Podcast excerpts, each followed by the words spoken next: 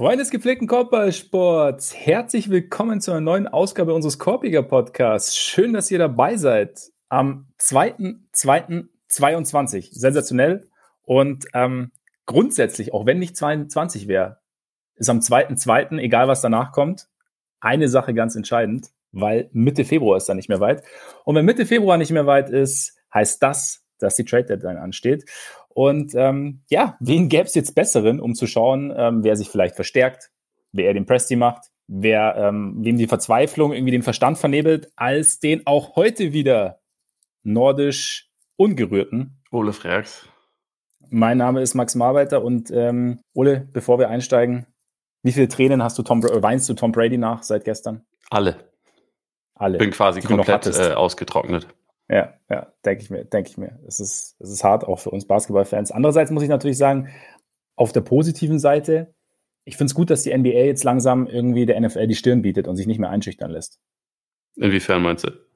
Naja, ich meine, Samstag, Sonntag hier Championship Games der, der N F L und die Bulls stellen halt absolute Hausnummernpartien gegenüber.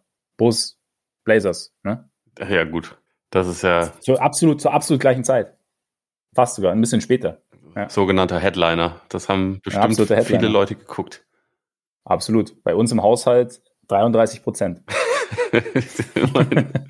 Das ist nicht schlecht.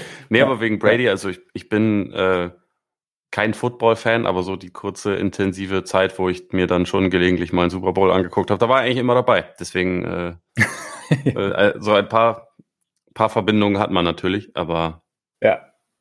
Man kennt ihn. Also wenn ich jetzt irgendwie mal überhaupt reingeguckt habe, während der den letzten zwei Jahren, wo es echt dann sehr wenig wurde, äh, es gibt es gibt Spieler, die ein bisschen aufregender sind, also auch Quarterbacks, die ein bisschen aufregender sind. Und äh, zweiundzwanzig Jahre sind viel.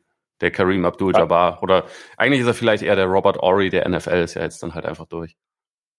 Stimmt, weil er auch er und er hat auch die Rings wie Robert Horry. Genau. Also von daher wie Robert Horry, einer der besten aller Zeiten. Man sagt der Beste aller Zeiten als Football-Experte. Big, Big Shot Bob ist aber ein besserer, Zun- äh, besserer Spitzname als Handsome Tom oder Tom Terrific. Auf jeden Fall. Well, Tom Terrific? Nee, finde ich, find ich nee, schon Big relativ Shot Bob ist besser, ja. Ja, ja, das stimmt, das stimmt. Aber es ist eine Alliteration und wie wir alle wissen, sind Alliterationen sehr gut. Das stimmt. Man hätte sich natürlich auch... Ja gut, Terrible Tom hätte halt nicht gepasst. Deswegen. Dynamite Tom wäre vielleicht was gewesen. Oh Mann. Okay, ähm... zum Basketball. Also, ich habe es ja schon gesagt, Trade Deadline. Und das ist unser Thema, weil sie ist in gut einer Woche, ist es soweit, zehnter zweiter Bis dahin darf getauscht werden. Wir sind sehr gespannt, wer getauscht wird, ob äh, dieser Ben Simmons vielleicht noch ein neues Team findet oder ob er wirklich bis zum Sommer warten muss, ob äh, Bradley Beal vielleicht reingeht, was die Jazz jetzt machen nach der Verletzung von Joe Ingles. Sehr bitter auch. Und ganz kurz, bevor wir starten, dein Tipp: passiert viel, passiert wenig oder hast du gar keine Idee? Ich finde es irgendwie schwer zu sagen, weil häufig ist es ja so, dass es eigentlich dann einen Dominostein einfach braucht und dann kommt es in Rollen, äh, ins Rollen. Aber mhm. wenn der nicht kommt, dann kann es halt auch irgendwie dabei bleiben, dass es einfach nur ein paar kleinere Deals sind. Also ich glaube momentan irgendwie nicht, dass einer der ganz großen Namen sich bewegen wird. Ähm, okay. Ich würde es aber auch nicht, also man, man weiß es ja nie so genau. Es kann, ja, es kann ja. schon auch passieren. Also äh, ich denke... Wer relativ safe halt wahrscheinlich das Teamwechsel wird, ist, ist Jeremy Grant, wobei ich da momentan mich auch schwer tue, zu identifizieren, wohin genau, weil ich finde, in der Situation, wo er gerade ist, ist er jetzt nicht, ehrlich gesagt, obwohl er als Spieler ja überall reinpassen würde, ist er irgendwie nicht der der reizvollste Spieler, was jetzt vielleicht ein bisschen, bisschen irreführend klingt, aber einfach mit der Situation so, ah, eigentlich will er halt nicht so dritte, dritte Geige oder vierte Geige sein. Also eigentlich will er nicht die Rolle einnehmen, die er in Denver damals gespielt hat. Und eigentlich will er auch bei seinem neuen Team sofort eine vorzeitige maximale Vertragsverlängerung äh, unterschreiben ja. und solche Sachen. Irgendwie weiß ich nicht, ob das vielleicht einige Teams dann eher abschreckt. Ich glaube, mich würde es abschrecken, bevor ich da jetzt irgendwelche Top-Assets abgebe. Aber mal gucken. Ähm, ja. Und ja, ich meine, du hast ja Beal und Simmons genannt, da ich finde die Lage momentan schwierig einzuschätzen. Gestern gab es ja auch wieder einen sechshundertseitigen neuen Bericht äh, bei E S P N über die Situation bei Simmons, die irgendwie auch kein Stück äh, kein Stück sich irgendwie nach vorne oder hinten bewegt. Also mit so ein paar Details wie, ja, hat jetzt mittlerweile neunzehn Millionen in den Sand gesetzt dieses Jahr. Äh, könnte noch ein bisschen mehr werden. Kompliziert.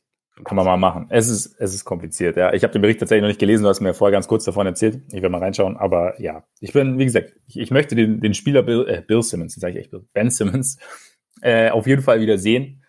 Aber diese ganze Saga ist natürlich irgendwie schon, also, ja, von allen Seiten irgendwie bitter, auch wenn man natürlich irgendwie vielleicht, wenn man sich genau reindenkt, für alle Seiten zumindest im Ansatz irgendwie Verständnis aufbringen kann. Aber ja, mal schauen. Mal schauen, was passiert. Äh, kleine Anmerkung noch, äh, tatsächlich, wir haben heute so ein bisschen, ich hatte ein bisschen Mikroprobleme, deswegen, ähm, falls ihr nicht die gewohnte Qualität wahrnehmt, wenn ich spreche, also was den Ta- Sound angeht, sonst ist natürlich wieder, natürlich alleroberstes Niveau, ist ja klar, aber was den Sound angeht, ähm, ja, ich spreche quasi über mein Headset, also von daher, ne, nur, nur, dass ihr Bescheid wisst. Und Thema heute, also Trade Deadline, wir schauen so ein bisschen uns die, die ähm, Buyers und Sellers an, wer gibt eher ab, wer könnte sich, könnte sich verstärken, er könnte sich vielleicht wie verstärken, bevor wir das tun. Aber natürlich noch der kurze Hinweis auf unsere Patreon-Seite. Denn unter patreon.com slash Korpiger Podcast und Korpiger mit richtig könnt ihr uns, wenn ihr das wollt, wenn ihr denkt, dass das, was wir tun, das wert ist, könnt ihr uns mit monatlichen Beiträgen unterstützen. Vielen, vielen Dank an alle, die das schon tun. Und äh, als kleinen Ausgleich, als kleines Dankeschön gibt's dafür extra Content. Also wir hatten, äh, haben regelmäßigen Mailbag, hatten wir letzte Woche zum Beispiel, wir haben unser Format fünfundzwanzig Minutes or Less, bei dem wir über aktuelle Themen sprechen, die ein bisschen weiter entfernt sind von der normalen Folge. Und man munkelt, dass da demnächst auch noch ein neues Format kommen könnte. Schaut, schaut also gerne mal rein. Und nachdem wir auch heute mal wieder einen relativ engen Zeitplan haben, würde ich sagen, starten wir. Und nachdem ich am Anfang immer eine leichte Tendenz zum Monolog habe, frage ich den geschätzten Kollegen Freaks, womit er beginnen möchte. Das ist, das ist mal eine Frage, auf die ich mal wieder nicht vorbereitet war. Nee, äh, lass es, lass es doch vielleicht einfach mit den, mit den Jazz anfangen, die du gerade schon genannt hast, ja. Weil sie eigentlich, sie sind wahrscheinlich das beste verzweifelte Team oder das verzweifelte beste Team, was es momentan gibt. Ich weiß nicht, ähm, mhm. Die letzten Wochen waren ziemlich verheerend, muss man sagen. Also mit mit sehr vielen äh, Niederlagen jetzt über die letzten zehn. Ähm, zwei von acht haben fünf Spiele in Folge verloren. Viele mhm. davon waren auch ohne ohne Donny Mitchell und ohne Gobert. Aber irgendwie ist es ja bei den Jazz schon die ganze Saison über eine ganz komische Stimmung, wenn man bedenkt, dass sie bis vor kurzer Zeit eigentlich noch ihr Team hatten und ähm, vom Net-Rating her eine ganze Zeit sogar besser waren als Phoenix und Golden State und halt irgendwie offensiv mhm. alles abgeräumt haben. Trotzdem wirkte es ja nie so richtig, als wäre da jetzt, als wären die Vibes positiv, sagen wir mal so. Ja.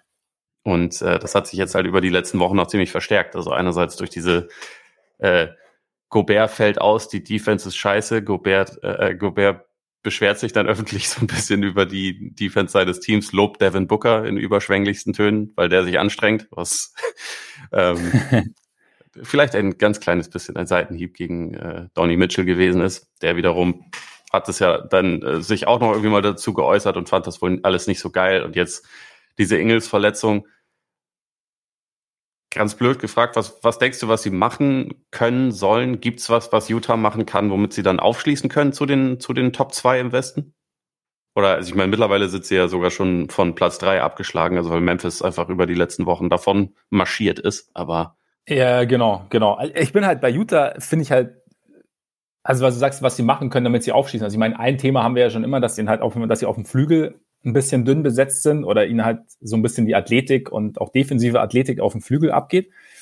Aber trotzdem haben wir sie ja eigentlich immer in der Nähe der Top-Teams gesehen. Es war ja mehr so die Frage, ob sie es halt mal auf die, auf die Playoffs übersetzen können und ob sie es halt mal schaffen, wenn das Matchup nicht ganz so günstig ist, dann irgendwie Lösungen zu finden. Und da ist halt jetzt genau die Frage. Ich meine, da war ja so zum Beispiel die Rudy Gay-Verpflichtung, die ja so ein bisschen in die Richtung gehen sollte, dass sie auch ein bisschen kleiner spielen können. Ähm, jetzt ist halt die Gemengelage so ein bisschen anders. Und ich fand es irgendwie ganz interessant, dann so zu hören nach dieser Joe Ingles Verletzung, also Kreuzbandriss eben Saison aus, sein Vertrag läuft ja auch aus, dass es so ein bisschen so das Ding war, dass Joe Ingles, also dass viele auch, also Experten jetzt in den U S A drüben spekuliert haben, dass, dass Ingles vielleicht auch so gehen könnte. Also dass, dass grundsätzlich die Idee da war, dass man Ingles vielleicht traden könnte, um dann irgendwie ein Upgrade zu bekommen, eben auslaufender Vertrag und dann vielleicht, und jetzt weiß ich natürlich nicht, also ich fände es natürlich, also irgendwie war er so ein bisschen, also für mich war Ingles so ein bisschen so immer das Gesicht der, der, der Jazz, weißt du, so der, so der, die ganze, den ganzen Laden so ein bisschen, ja. ja, zusammengehalten hat, ist übertrieben, aber der halt irgendwie so ein bisschen für, schon für die Stimmung auch verantwortlich war und irgendwie so ein bisschen jemand auch mit diesem Team, also nicht mit dem Club Utah Jazz, aber mit dem Team irgendwie assoziiert hat oder den ich assoziiert habe. Deswegen finde ich es irgendwie ganz interessant, so dass die Spekulationen auch waren, man hätte ihn, dass man ihn vielleicht so oder so abgegeben hätte. Jetzt habe ich gestern irgendwie, ich weiß gar nicht mehr, wer es war, was bei, bei The Athletic, bei der N B A-Show, ähm, da haben sie eben auch spekuliert, Ingles getradet oder nicht. Und äh, dass dann auch das Ding war, dass vielleicht Teams, die ihn aufgenommen hätten, gar nicht unbedingt ihn seiner selbst willen als Spieler aufgenommen hätten, sondern aufgrund seines, seines auslaufenden Vertrages und dass, die, dass dann eventuell noch was anderes dazu mitgekommen wäre, ein Pick oder so. Und jetzt bin ich halt gespannt, ob da irgendwie die Jazz irgendwas machen. Wie gesagt, auch wenn das jetzt meine romantischen Gefühle auf jeden Fall verletzt. Aber ja, ich meine, du hast ja schon angesprochen, dass die, dass die Defense ohne Gobert sehr gelitten hat. Und, wir, und ich habe es ja auch dann vorhin gesagt, eben irgendwie ein bisschen mehr Präsenz auf dem Flügel. Wäre es denn eigentlich sinnvoll zu sagen, okay, nee, wir holen eigentlich, wir versuchen irgendwie einen defensiv starken Big zu holen, wer das dann auch immer sein mag? Ich glaube es eigentlich nicht. Also jedenfalls nicht jemanden, der, der Gobert irgendwie ersetzen soll, weil wenn es Richtung, Richtung nee, nicht ersetzen, Playoffs, aber der hat. Aber was genau meinst du? Also der hat eine, also einen defensiv starken Backup, dass du halt nicht jedes Mal so, wenn Gobert dann irgendwie doch mal pausieren sollte, dass er das. Hallo, sie haben Hassan Whiteside. Naja, und ja. Ich meine, Hassan Whiteside hat es ja, am Anfang der Saison ja okay gemacht, ja, aber ich meine, genau, letztendlich ist genau. das ja das Konzept, was sie über die letzten Jahre hatten. Also auch letzte Saison hatten sie ja Derek Favors, der das irgendwie machen sollte als, als Gobert-Backup. Und ich glaube, also um in den Playoffs irgendwie weiterzukommen, als sie das bisher getan haben, brauchen sie halt, glaube ich, jemanden, der neben Gobert dann funktioniert und nicht jemand, der, der statt ihm okay. funktioniert. Mhm. Weil sie müssen da halt irgendwie diese diese Flügelverteidigung einfach in den, in den Griff bekommen. Ich finde, das ist halt das, die wesentlich größere Baustelle. So die Minutenlast von Gobert geht ja idealerweise in den Playoffs ein bisschen höher, als es jetzt der Fall ist. Und er ist als als Verteidiger so exzellent, dass man ihm halt einfach, glaube ich, ein paar Tools an die Seite stellen muss ähm, und nicht sagen muss, okay, in den Minuten, die du nicht da bist, müssen wir das irgendwie halten. Also ich meine, idealerweise hätte man beides, aber ich glaube, die mhm. die größere Baustelle ist einfach diese Flügelverteidigung. Und was du gesagt hast wegen Ingles, ich finde, das ist schon, das ist nicht übertrieben, also dass er so ein bisschen das, das Gesicht von denen war. Ich finde, das war, auch wenn er nie der beste Spieler war, war er halt, wie wir das immer sagen, das Schnippelstück, so ein bisschen, also einfach, weil er auch zwischen verschiedenen ja. Rollen äh, so ein bisschen switchen konnte, also konnte als als erster Playmaker von der Bank kommen, konnte aber auch mit den mit den Startern irgendwie gut spielen und dann einfach mehr so durch seinen, seinen Wurf das, das Feld breit machen. Ich glaube, deswegen ist auch bei den Jazz intern so ein eine Zeit lang ein bisschen zögern da gewesen, weil eigentlich ist er als expiring Contract ja ein ganz logischer Trade-Chip.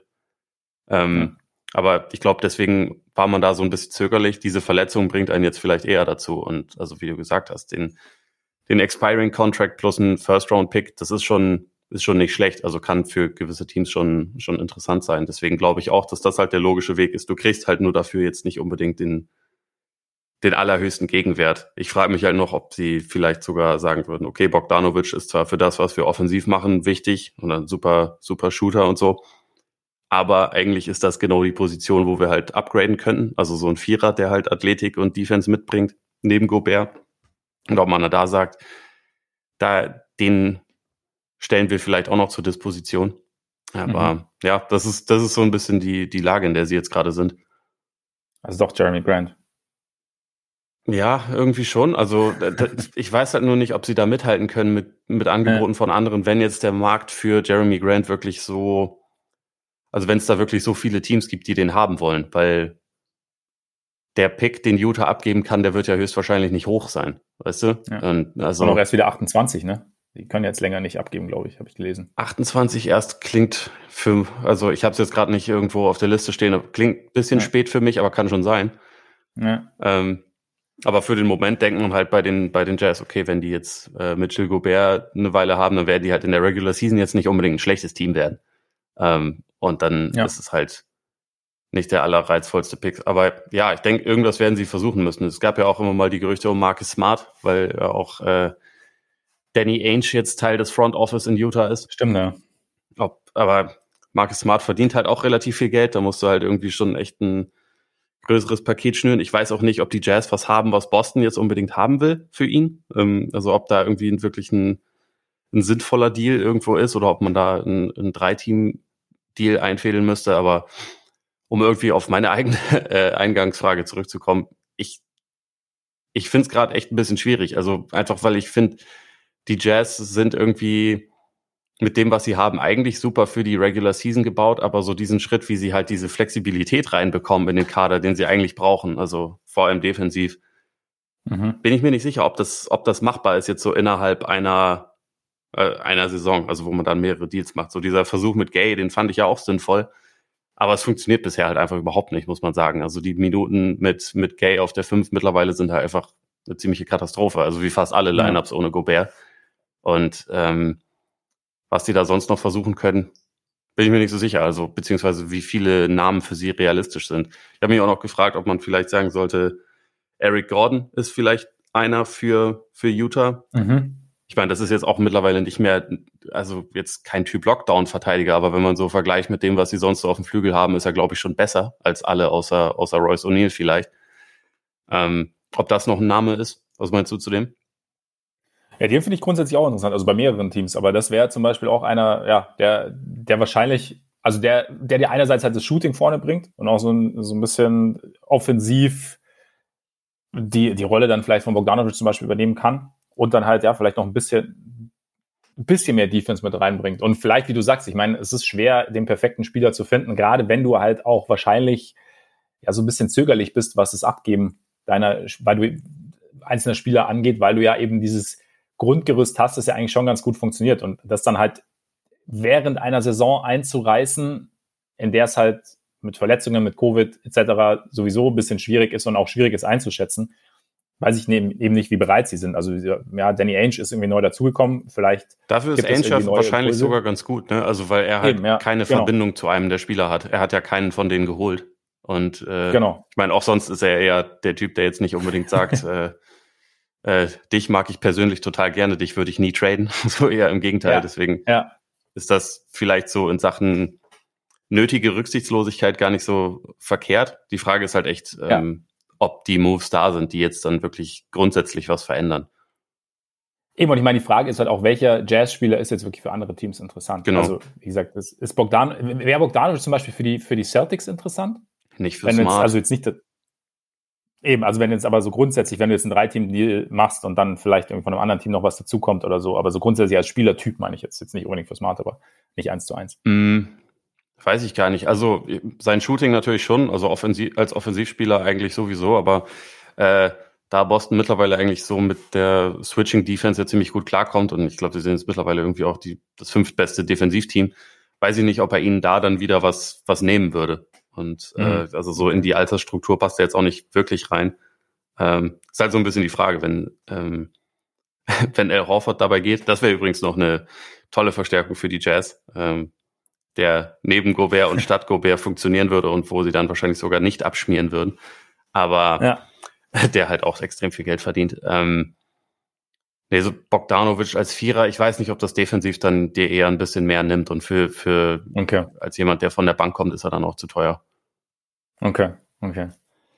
Ja, ich bin gespannt. Also, ja, vielleicht, vielleicht ist diese Ainge-Komponente, vielleicht sorgt sie dann doch irgendwie dafür, dass bei den Jazz mehr passiert, als wir jetzt irgendwie erwarten. Aber ich, ich sehe es jetzt gerade eben auch noch nicht, so diesen ganz großen, also diesen ganz großen Sprung oder diese, diesen ganz großen Deal.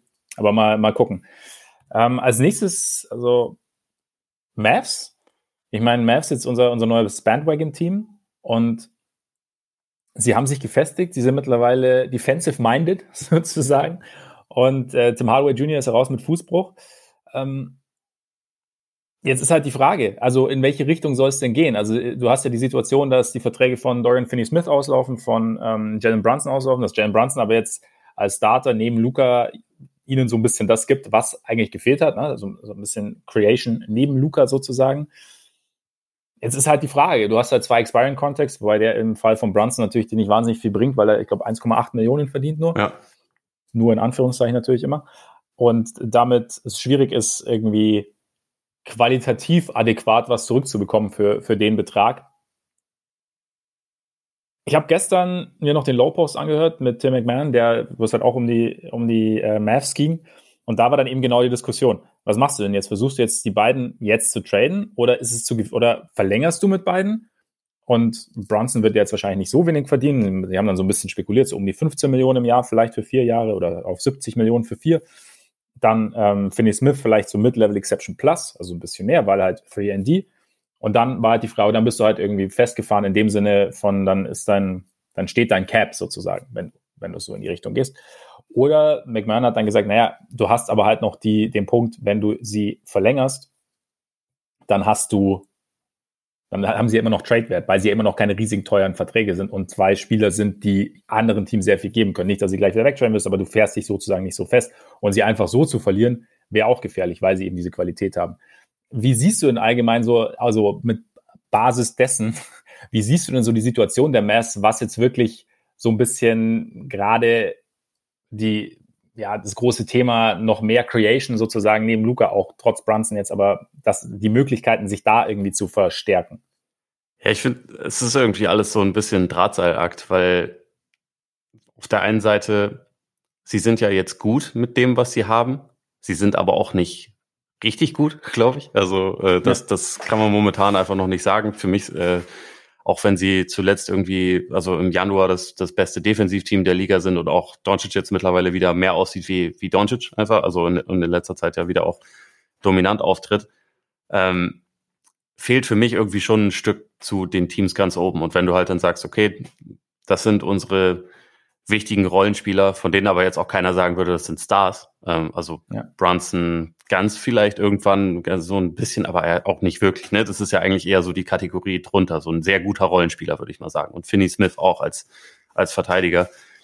Wenn du halt für die jetzt viel Geld investierst und deinen Kader zusammenhältst, dann bist du halt damit erstmal erstmal so gesettelt. Und dann ist es aber auch, also ist es, glaube ich, nicht so einfach, da den nächsten Schritt irgendwie zu machen. Und gleichzeitig also man will ja nie festgefahren sein in einer Situation, wo man halt gut, aber nicht überragend ist. Also zumindest nicht mhm. Dallas, die, glaube ich, auch schon sehr darauf hoffen, in diesen in dieser Zeit, die sie mit Doncic haben, wer weiß, wie lange die insgesamt dauern wird, aber da auch irgendwie ein, zweimal die Meisterschaft zu gewinnen und vor allem auch relativ früh in der Lage zu sein, ihm wirklich einen Großstar an die Seite zu stellen, der eine Nummer zwei sein kann. Weil ich glaube, Porzingis spielt ja eine bessere Saison, ist halt eher Typ Nummer drei, würde ich sagen, als als Typ mhm. Nummer zwei in einem, in einem richtig guten Team.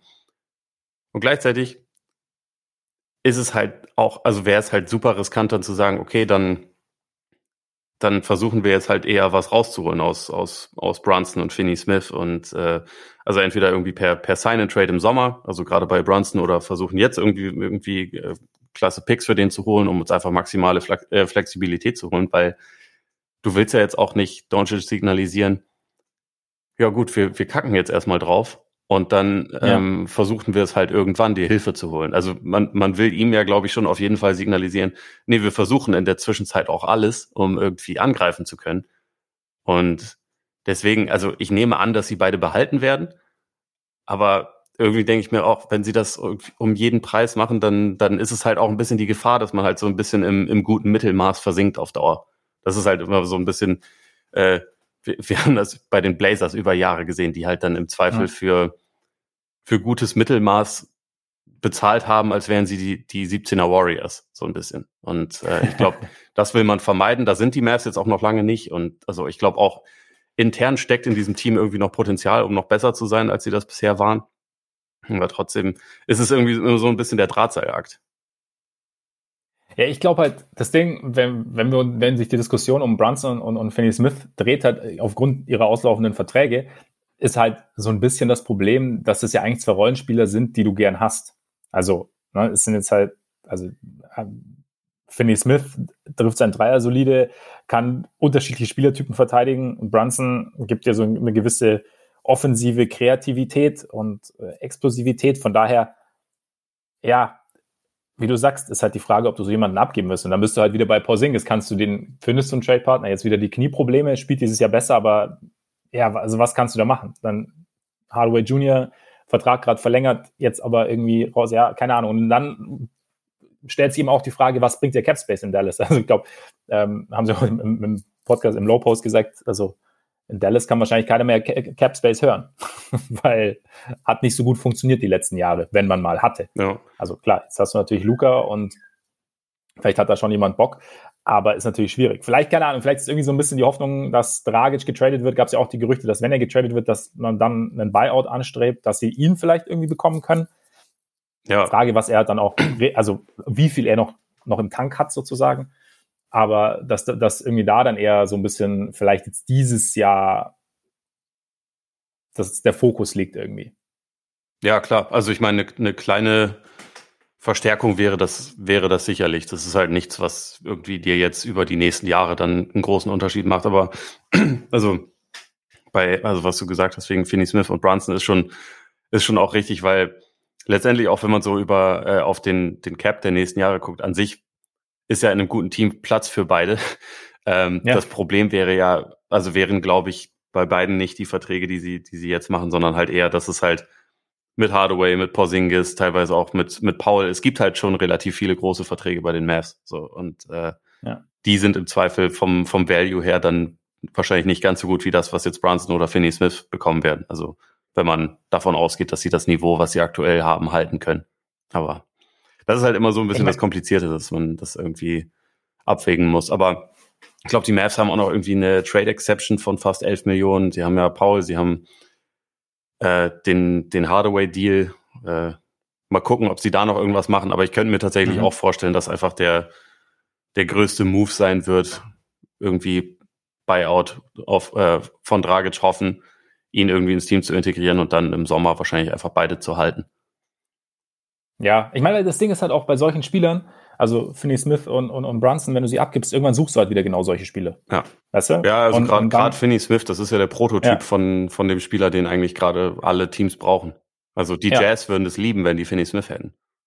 Eben, genau, genau. Und klar kann es sein, dass die Dreierquote mal ein bisschen, bisschen schwankt und dann vielleicht gefühlt ein bisschen besser sein könnte, aber im Prinzip ne, ist, ist es genau das. Und dann ist es halt, ist es halt irgendwie, irgendwie schwierig. Also Mavs, keine Ahnung, ich bin gespannt, was, was da so geht. Hast du sonst noch irgendwelche, also sicherlich, oder wer wäre noch ein Buyer, der, auf den du jetzt besonders schaust oder wo du besonders gespannt bist oder wo du vielleicht auch hoffst, dass, dass sich irgendwas tun kann?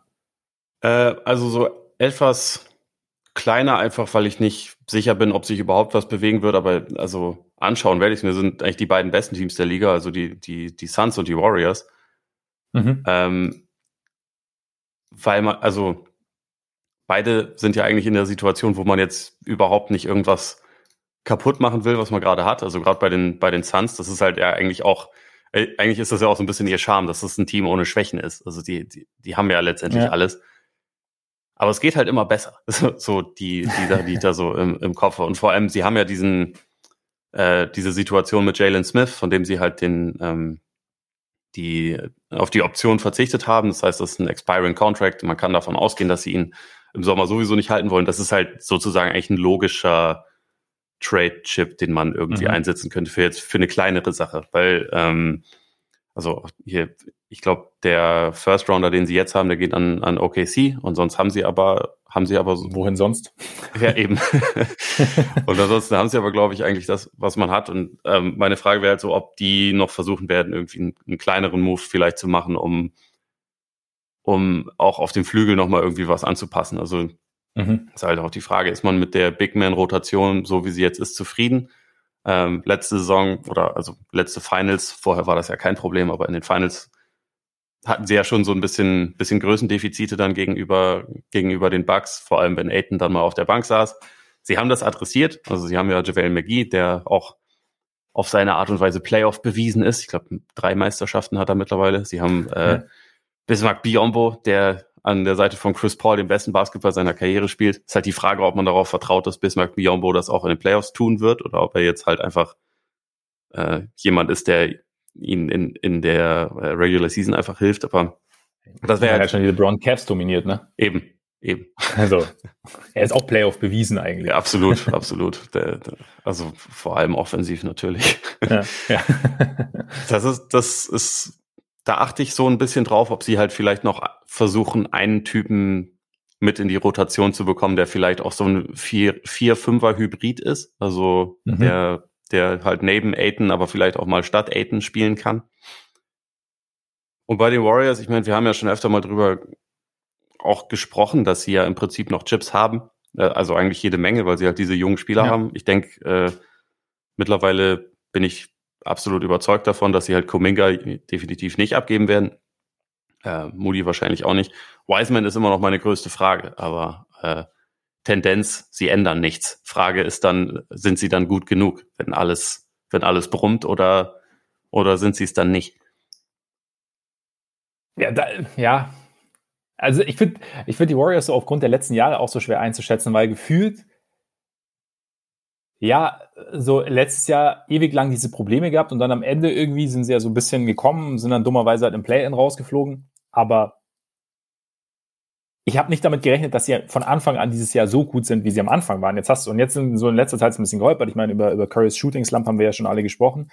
Ähm, wir haben auch darüber gesprochen, dass sie sich halt während dieser Phase, also während Clays Verletzung zum Beispiel und nach Durants Abschied halt sich Spieler sozusagen, Spieler rausgefiltert haben, die irgendwie zu ihnen passen, nicht zu Curry passen, nicht zu ihrer Idee passen.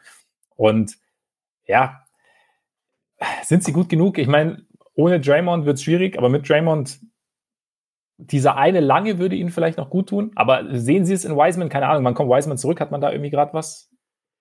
Nee, die letzten Sachen waren irgendwie mehr so, ja, nee, wir sind, wir führen den vorsichtig weiter ran, es gibt keine Timeline. Und eigentlich wundert mich das auch, weil das hieß ja mal ähm, noch in zwanzig einundzwanzig, dass er ungefähr auf einer ähnlichen Kurve ist wie Klay. Ja. Und äh, das, also ich meine, das ist offensichtlich nicht der Fall. Und ich glaube, ich glaube auch nicht, dass die Warriors denken, dass Wiseman ihnen in dieser Saison irgendwie helfen wird. Ja.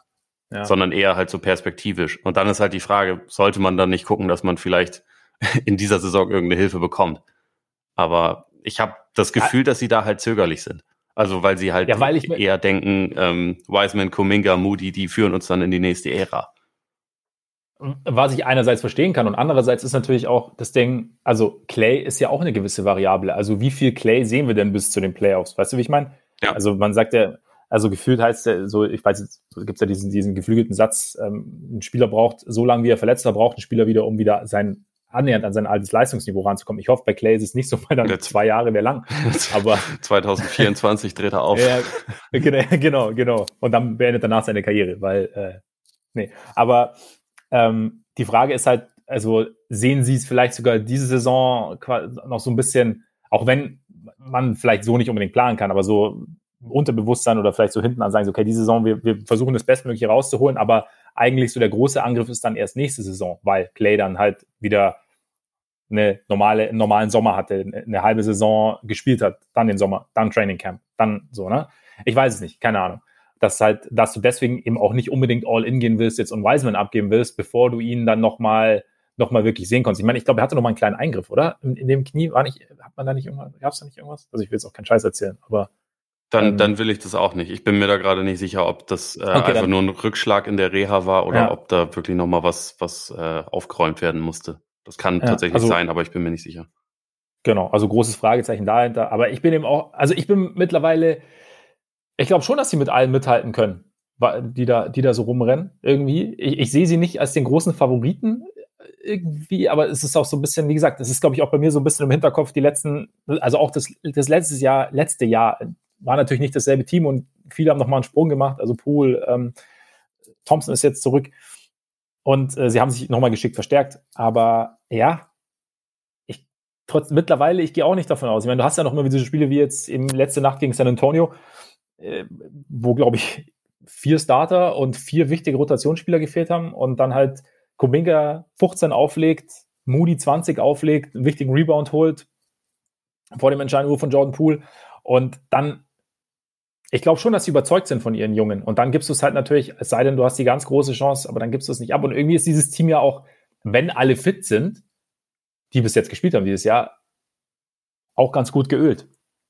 Es ist ganz gut geölt, ja, das, das auf jeden Fall. Ähm, momentan, also das ist natürlich auch immer so ein bisschen Prisoner of the Moment, aber äh, mhm. momentan denke ich irgendwie immer, okay, aber die Suns sind halt so komplett und die, die Warriors ja, ja, nicht ganz. Aber ich meine, da, da kann sich natürlich auch noch viel ändern. Und gerade gerade die Zeit ohne Draymond sollte man natürlich auch immer nicht überbewerten. Und jetzt gerade haben die Warriors ja auch irgendwie selber schon wieder sieben Spiele in Folge gewonnen.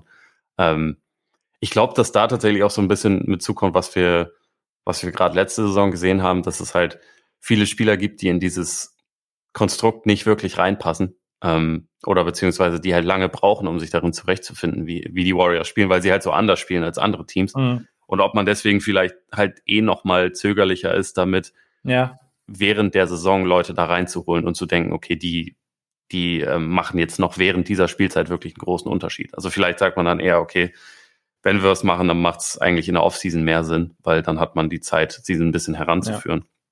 Das äh, ja. könnte ich mir schon auch vorstellen. Und wie gesagt, ich glaube, sie denken halt immer so ein bisschen an die nächste Ära. Deswegen wird Wiseman, obwohl er meiner Meinung nach ein super Trade-Chip wäre, äh, denke ich mal, einfach Absolut, auch bei ja. ihnen bleiben.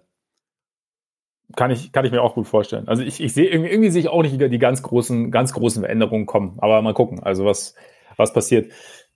Cavs vielleicht noch ganz interessant, weil irgendwie auf dem Weg Richtung Ostspitze. Ja. Ich meine, vorne sind natürlich ganz alleinstehende Chicago Bulls, ist ja ganz klar, weil man auch halt mal die Orlando Magic rasiert. Lass uns mal über das Point Differential im Osten sprechen. Cavaliers haben das Beste.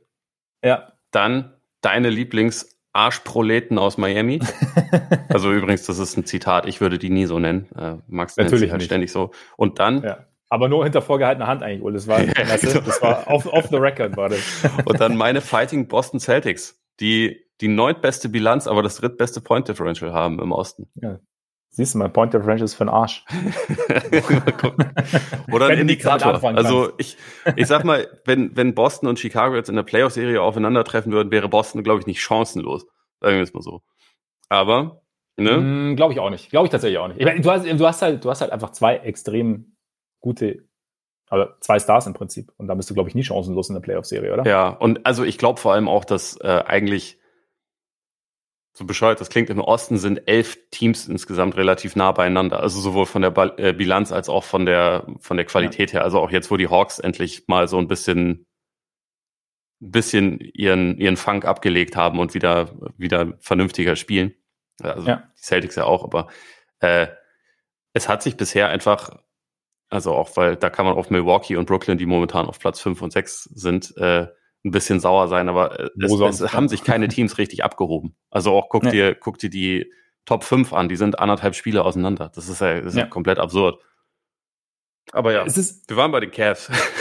genau, genau. Nee, aber aber der, der, der Osten, es ist, es ist halt tatsächlich wild, aber du hast halt auch einfach so viele, also so viele Variablen bei den einzelnen Teams. Also ich meine, keine Ahnung, Nets, wie gesagt, K D raus und Kyrie teilweise da, Harden immer wieder raus. Hast du die Zitate von Kyrie und, und Harden nach dem Spiel heute Nacht gesehen? Äh, nee. Okay. Also Harden irgendwie, ja, du kannst heute heut niemanden mehr berühren. Das sind sofort zwei Freiwürfe. Und ich so, hm, James, ich, müsst, ich muss dir da was erzählen. Ja. Ähm, und äh, bei Kyrie auch irgendwie so, ja, ich denke jeden Tag daran, dass wir irgendwie ähm, fast nie alle zu dritt hier sind. Äh, ich hoffe, dass sich das irgendwann irgendwann ändern wird. Ich so, Kyrie, ne, das sind die Brooklyn Self-Aware Nets. I, I, I know what you did last summer, Kyrie. Irgendwie schon. ja, äh, inter- ja, interessant, interessant. Ja, langweilig wird's bei den Nets auf jeden Fall nicht. Nee, aber ich meine, keine Ahnung, also es ist ja irgendwie, ja, Bulls haben wir auch schon über die ganzen Verletzungen gesprochen, dann da die Sixers mit jetzt Embiid in absoluter M V P-Form, gut, reicht auch ohne Embiid gegen die Grizzlies dann natürlich, weil Tyrese Maxey irgendwie extrem einen aufspielt. Also ich finde den Ost, es ist schon witzig, so wie, also das macht ja auch eigentlich diese lange N B A-Saison auch irgendwie wieder cool, weil du halt irgendwie, weil sich die Storylines halt permanent irgendwie verschieben. Ne? Ja. Also du, also du denkst so, okay, das, das haben wir jetzt bei Team X und bei Team Y oder in der Conference und auf einmal zwei Wochen später sieht es ganz anders aus. Da haben die Hawks dann irgendwie, bis jetzt letzte, letztens gegen Toronto, glaube ich, verloren, haben sieben Spiele in Folge gewonnen. Und auf einmal sieht es da wieder anders aus. Und ähm, die Bulls stecken irgendwie in einem Slump, sind bei drei acht über elf Spiele oder so. Das ist, ja, das ist wiederum das Coole eigentlich an so einer langen Saison, wenn man es mal so sieht, wenn man, wenn ja. man das Positive rausnehmen will. Irgendwie. Aber ja, äh, Cavs zurück. Ja, da haben wir natürlich das, das Problem so, haben wir ja auch beim Bandwagon drüber gesprochen, so ein bisschen mehr Creation noch neben, neben Garland, also gerade auf den kleineren Positionen, weil da steht und fällt viel mit Garland. Ich habe jetzt ein bisschen gelesen, Dennis Schröder könnte interessant sein. Siehst du das auch in, als interessant an oder hast du einen, jemand anderen im Kopf? Mm, ja, also ich meine, Schröder würden sie halt, glaube ich, den würden sie halt günstig kriegen. Ne? Ich glaube, das ist, das ist halt so ein ja. bisschen der, der Unterschied gegenüber anderen Optionen. Also ich hatte hier tatsächlich auch, auch mal an, an Eric Gordon gedacht, einfach weil auch, ja. Shooting, weil ich finde die Cavs, ich meine, wir haben ja auch im Bandwagon ausführlich drüber gesprochen, da, da ist ja schon viel gut, was sie machen, aber so ein exzellentes Spacing-Team sind sie halt zum Beispiel nicht. Und das ändert sich jetzt durch Schröder nicht. Ähm, aber Gordon nee. würde ihnen da helfen. Und Gordon ist halt auch jemand, der, der neben Garland, glaube ich, super spielen kann, weil der ja auch, also ein Großteil seines Werts ist ja auch äh, off the ball. Oh, ja. Und der kann aber auch mal Kennt so ein bisschen... Kennt er ganz gut aus James Harden-Tagen, ne? Genau. Und ja. er kann aber auch, wenn dann zum Beispiel James Harden mal auf der Bank sitzt, irgendwie selber auch mal was machen und hat auch den Drive, also kommt auch irgendwie mal zum Korb. Deswegen war das ein Spieler, über den ich da nachgedacht habe. Caris LeVert gibt es natürlich auch noch. Ähm, der wurde mhm. ja auch schon mal mit ihnen in Verbindung gebracht. Würde auch helfen, ist halt irgendwie streaky als Shooter. Und also ich finde, bei, bei LeVert ist irgendwie immer so ein bisschen, man sieht manche Spiele, wo man denkt, boah, so, Caris LeVert, das ist ja in Wirklichkeit ein Star. Irgendwie hat das ja bisher noch nichts so geklappt, aber das liegt ja nur an den Verletzungen. Und dann sieht man ihn ein bisschen häufiger und denkt, hm, nee, irgendwie äh, sind es nicht nur die Verletzungen. Also irgendwie ist er jetzt auch nicht der beste Decision-Maker. Ist, äh, manch, manchmal fällt der Wurf halt einfach nicht. Dann ist es irgendwie alles so ein bisschen, bisschen schwieriger. Also ich, ich weiß nicht, ich glaube, er würde ihnen schon helfen, aber ich, ist jetzt nicht unbedingt ein Spieler, für den ich ganz, ganz viel abgeben würde jetzt. Sie, mhm. Ich meine, sie haben natürlich den, den spannenden Trade-Chip mit, mit Collin Sexton. Ähm, das ist aber halt die Frage, ob du den dann für, für ähm, LeVert in Anführungszeichen opfern willst oder ob du da sagst, vielleicht kriegen wir da auch noch mehr sozusagen dafür. Ja, oder vielleicht will man ihn sogar behalten, weil man denkt... Oder will äh, ihn gleich behalten, genau. Und ich meine, wäre auch verständlich, so die Saison, die, die Sexton letzte Saison hatte, so eine gute Saison hat Caris LeVert noch nicht gespielt in der N B A. Ja. Ist halt die Frage, ob ja, das eben. so mit zwei eher kleinen Guards, ob das so ein bisschen redundant ist, ne, das, das Thema hatten wir, aber mittlerweile ist es halt so, dass sich, glaube ich, auch Garland klar als Nummer eins da im Backcourt etabliert hat und Sexton, vielleicht kann man ihn auch dazu bringen, dass er halt akzeptiert, okay, ich bin jetzt mehr derjenige, der halt reinkommt und dann sich einen Wolf scored und auch ja. sicherlich häufig am Ende von Spielen irgendwie mit drauf ist, aber so der, derjenige, der die Show schmeißt, bin ich halt nicht mehr. Also wenn Ja. Wenn man das akzeptiert, ne, dann, dann kann da natürlich auch was gehen, aber, aber äh, schwer zu sagen. Und ich meine, das ist halt das Lustige. Ich weiß nicht, ob die Cavs sich jetzt, sie sind das große Überraschungsteam, ich weiß nicht, ob sie sich jetzt intern so sehen, dass sie einen Move davon weg sind, um in dieser Saison irgendwie einen tiefen Playoff-Run hinzulegen. Das glaube ich mhm. halt nicht. Deswegen glaube ich auch nicht, dass sie jetzt so das äh, in, den, in den ganz großen Aktionismus verfallen. Vielleicht ist dann wirklich eher auch so, dass man halt sagt, okay, wir geben Zweitrunden-Pick ab, kriegen dafür für Schröder, der hilft uns, also der hilft Garland so ein bisschen bei der Entlastung und ähm, wir lassen uns aber irgendwie die Möglichkeit offen, mit, mit Sexton zum Beispiel im Sommer nochmal zu sprechen oder so. Also da sind, also eigentlich müssten sie keine Eile haben, aber vielleicht denken sie auch, ja, wir sind halt schon verdammt gut, lass uns doch mal gucken, wo, wo wir diese Saison hinkommen. Ja, das, ja, genau. Also das, das sind so die zwei Sachen, aber es ist, ergäbe irgendwie schon Sinn, so dieses Ding, okay, wir, wir versuchen das dieses Jahr so ein bisschen zu maximieren, ohne vorschnell irgendwas zu opfern, was wir vielleicht hinterher bereuen. Aber es ist halt natürlich auch mal so das Ding in der N B A, wenn du dann, also du weißt ja nicht, wie nächstes Jahr verläuft. Ja. Also ich meine, die, die Hawks hätten sich natürlich auch nicht träumen lassen im Sommer, dass sie jetzt dastehen, wo sie stehen. Also es ist, es ist halt eben nicht so, dass du sagst, okay, wir, wir knüpfen einfach mindestens da an, beziehungsweise wir, wir steigen halt noch ein paar Stufen nach oben, auf jeden Fall. Also natürlich kann es so sein, aber es ist halt einfach, und dann ist halt so, so dieses typische ähm, Seize the Moment vielleicht, dass du sagst, okay, weiß ich nicht, die Die Gelegenheit ist dieses Jahr nicht nur wegen uns so groß wie sonst selten, sondern auch, weil halt viele klassische Contender irgendwie ein bisschen Probleme haben. Und natürlich weiß man nicht, ich meine, keine Ahnung, wenn, wenn K D zurückkommt und, und auch Joe Harris zurückkommt, dann kann es sein, dass, bei, dass, dass die Nets ganz schnell keine Probleme mehr haben, zumal wenn dann vielleicht irgendwann so dieses Impfmandat in New York dann vielleicht doch fällt noch. Ähm, von daher weiß man nicht, wie groß die externen Gelegenheiten bis zu den Playoffs beziehungsweise bis zu den Conference Finals dann wären, aber im Grunde kannst du natürlich schon auch rechtfertigen zu sagen, nee, dieses Jahr, wir greifen jetzt bestmöglich an. Und wie gesagt, Eric Gordon fände ich irgendwie auch ganz interessant. Aber ja, Schröder irgendwie so als Überbrückung, als, als schnelle Hilfe und dann gucken, wie es mit Sexton ist. Und ich meine, keine Ahnung, das Ding ist halt, gerade bei jungen Spielern, gerade auch so bei, bei, bei jungen Spielern, die den Ball irgendwie so ein bisschen fordern, wenn sich erst eine Hierarchie rausbilden muss, ist es, glaube ich, schwierig. Aber wenn sich so eine Hierarchie dann eben gebildet hat, jetzt aufgrund dieser Verletzung auch von Sexton, dann ist es vielleicht einfacher, ihn wieder zu integrieren. Weil, weil wie du sagst, also ich meine, Garland hat jetzt halt eine Saison unter Beweis gestellt, dass er ähm, die Nummer eins sozusagen ist im Backcourt und dass er die, die, die Show schmeißen kann. Die anderen, die beiden Bigs haben sich auch etabliert und dann sagen, okay, Collin, das und das wäre jetzt deine Rolle. Kommst du damit klar? Ja. Also das ist vielleicht ein bisschen einfacher, als zu sagen, okay, die Herren, play ball und schaut mal, wer, wer sich irgendwie rauskristallisiert. Und da, dann fällt es vielleicht Sexton auch einfach, was anzunehmen, weil er eben auch sieht, wie gut es momentan läuft. Und dass er dann, und weil er auch sieht, was, was er noch beitragen kann, damit es noch besser läuft, theoretisch. Also da bin ich halt, da bin ich halt auch gespannt, ob, wie sich das dann entwickelt. Ja.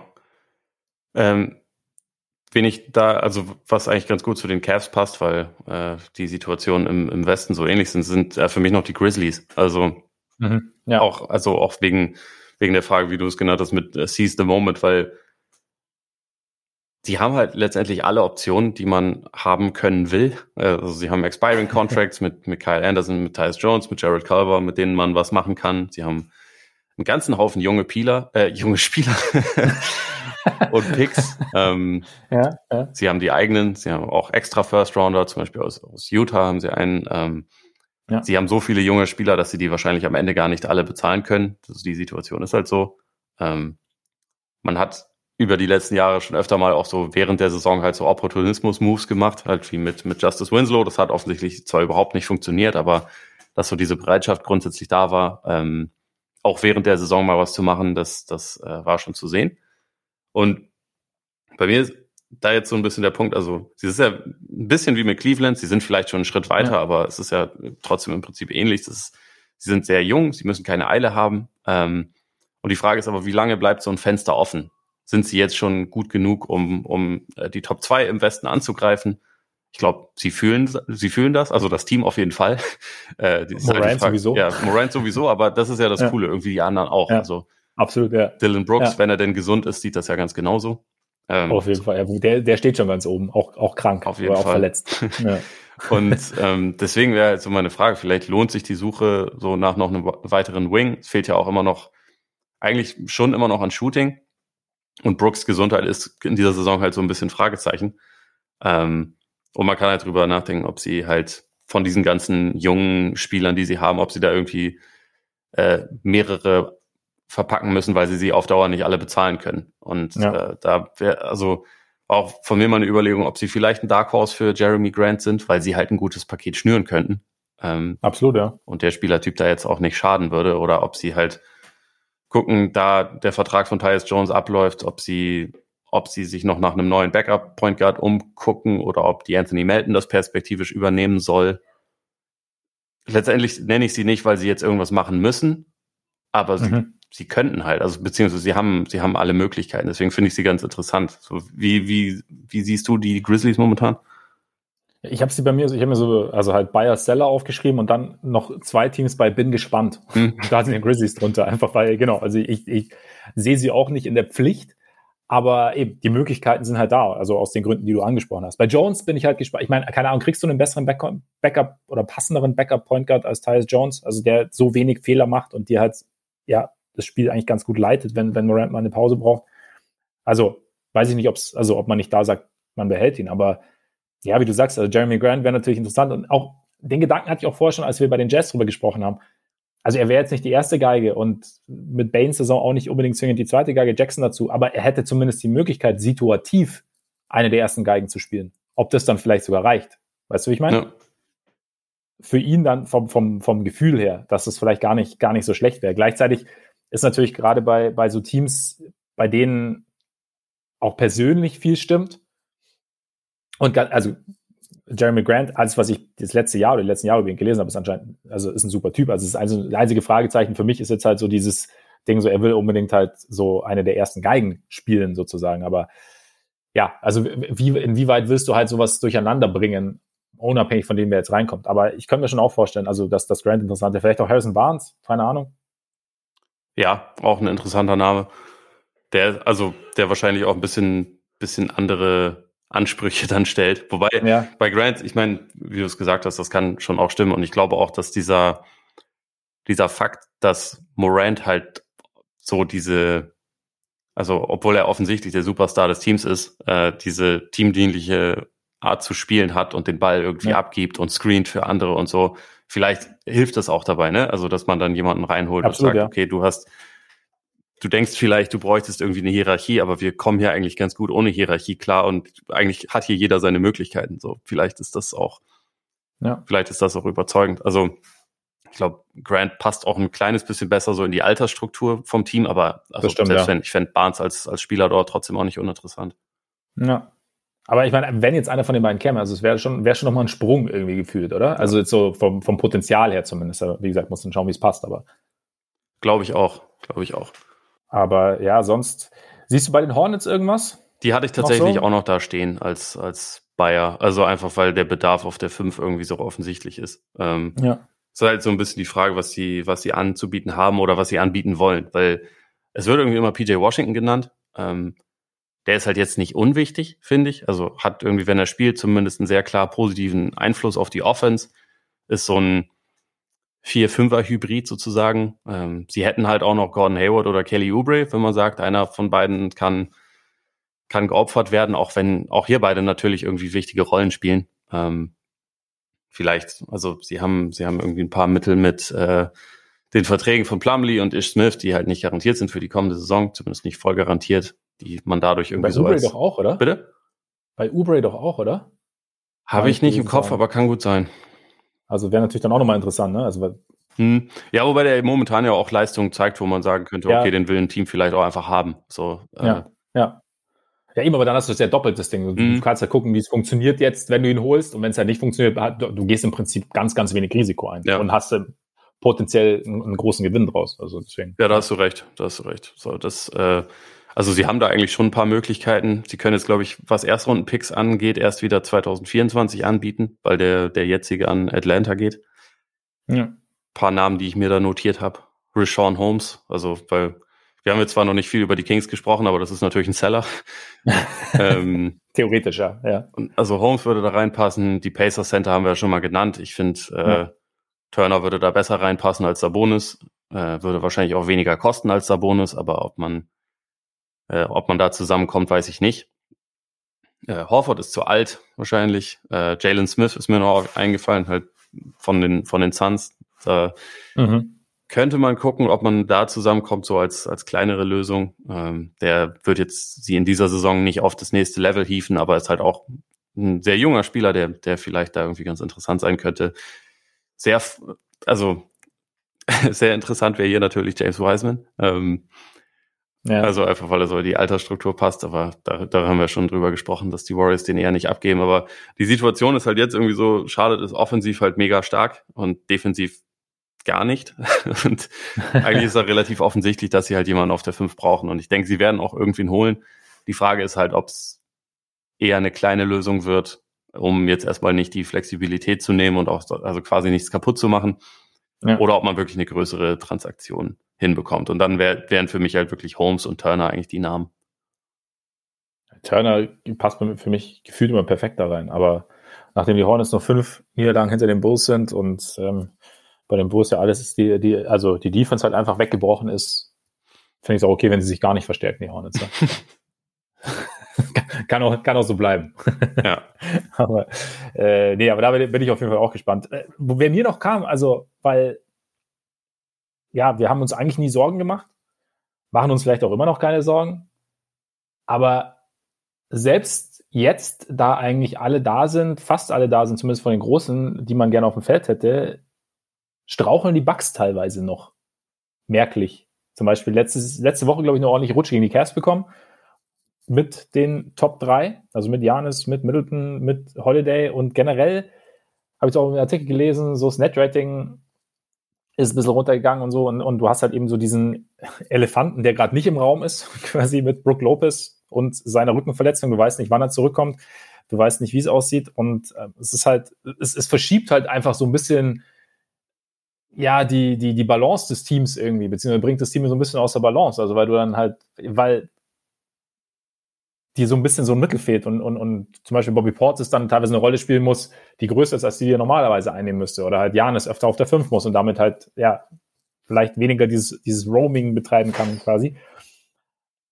Siehst du bei den Bucks irgendwas, was passieren könnte? Oder siehst du die Bucks irgendwie auch so aktiv werden? Also einfach auch, also mein, sie werden weniger Fragezeichen haben, was, was Lopez angeht, als wir.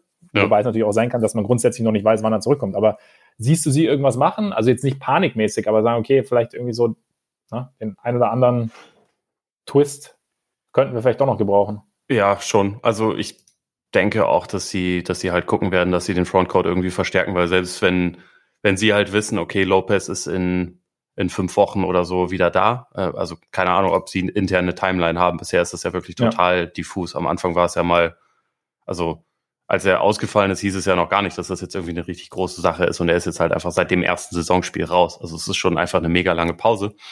Und mhm. da muss man ja sagen, selbst wenn sie wissen, der kommt irgendwann bald wieder, dann ist es halt trotzdem so, dass der monatelang raus war. Und dass man dann nicht davon ausgehen kann, wir holen den jetzt wieder rein und dann ist der sofort wieder genau der Spieler, den wir letzte Saison in den Playoffs hatten. Sondern das wird ja. wahrscheinlich dauern. Deswegen denke ich auch, dass sie halt was tun sollten, um den, um den Frontcourt, ehrlich gesagt, ein bisschen aufzupolstern. Also als, als entweder zusätzliche Option oder wenn es halt sogar noch ein bisschen schlimmer ist, als wir jetzt extern wissen, ähm, der halt vielleicht diese Rolle von, von Lopez auch einnehmen kann. Und also ein paar Möglichkeiten haben sie ja schon. Also die haben äh, den Deal von Dante DiVincenzo, der halt vielleicht ein bisschen, also der ist zwar jetzt nicht der gleiche Spieler oder so und eigentlich mag ich den auch, aber der, der ist halt, wenn du auch Grayson Allen hast und auch Pat Connaughton hast, die halt beide irgendwie Shooting bringen und eine ähnliche Art von ähm, Hustle, wobei, also vielleicht ist DiVincenzo der beste Verteidiger von denen, vielleicht auch nicht. Ähm, da könnte man sagen, der ist vielleicht ein bisschen redundant, außerdem ist er Restricted Free Agent im Sommer, vielleicht wollen wir den nicht unbedingt bezahlen, also gucken wir jetzt mal, was wir für ja. den bekommen. So, das wäre eine Möglichkeit. Die Möglichkeit besteht natürlich auch, dass man halt sagt, Allen oder Oder Connaughton ist, ist derjenige, der gehen muss. Aber also ich könnte mir vorstellen, dass einer aus dem Trio halt vielleicht so ein bisschen, bisschen über ist und dass man halt guckt, mhm. was, was können wir kriegen, um, um das Team da noch so ein bisschen aufzupolstern. Ich glaube jetzt auch bei den, bei den Bucks nicht, dass da irgendwie ein Riesendeal reinkommt, aber ein zusätzlicher Center, der irgendwie so ein bisschen defense-orientiert ist, vielleicht auch der, der einen Wurf treffen kann, aber vielleicht auch nicht. Also vielleicht muss das auch nicht zwingend sein, aber jemand, der halt irgendwie im Frontcourt da noch ein bisschen weiterhilft, ich glaube, das würde ihnen schon sehr gut zu Gesicht stehen. Jetzt abgesehen davon, dass ich mir in Richtung Playoffs eigentlich nicht viele Sorgen mache. Also äh, mhm. auch wenn das momentan sehr uninspiriert alles ist.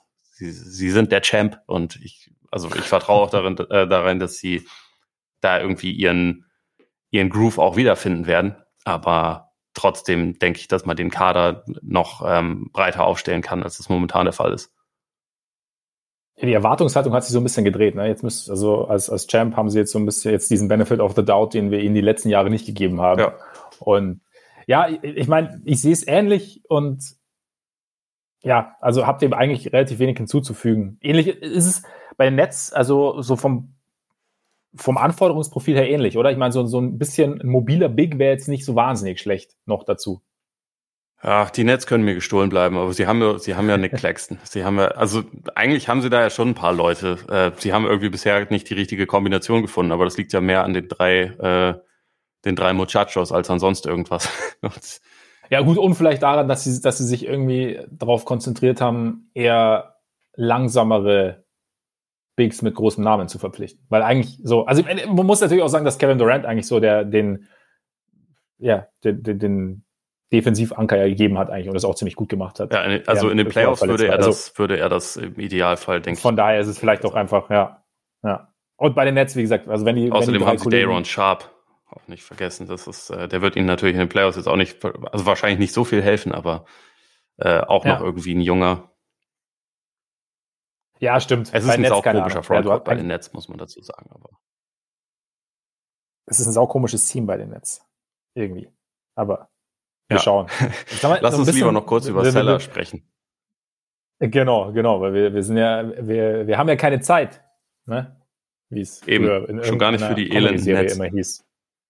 Schon gar nicht für die elenden Nets, genau. Welcher, welcher Seller ist für dich am interessantesten? Einerseits aufgrund der, der vielleicht der Menge an Spielen, die abzugeben sind, aber vielleicht auch so aufgrund der Qualität und oder hast du irgendeinen hast du irgendeinen Überraschungsseller? Was? Also ich habe eine grundsätzliche Frage zu den Hawks, weil ich da jetzt auch irgendwie mal zum Beispiel gelesen habe, dass sie irgendwie ähm, Collins für Grant abgeben würden und da vielleicht sogar noch einen Pick mit draufsetzen. Warum eigentlich? Also sehe ich das irgendwie falsch oder ist John Collins nicht der bessere Spieler oder irgendwie derjenige, den ich lieber im Team hätte? Also ob er jetzt der bessere Spieler ist, weiß ich nicht. Ich weiß halt eben nicht, ob, ob jetzt Grant das Riesen-Upgrade wäre oder ob du da...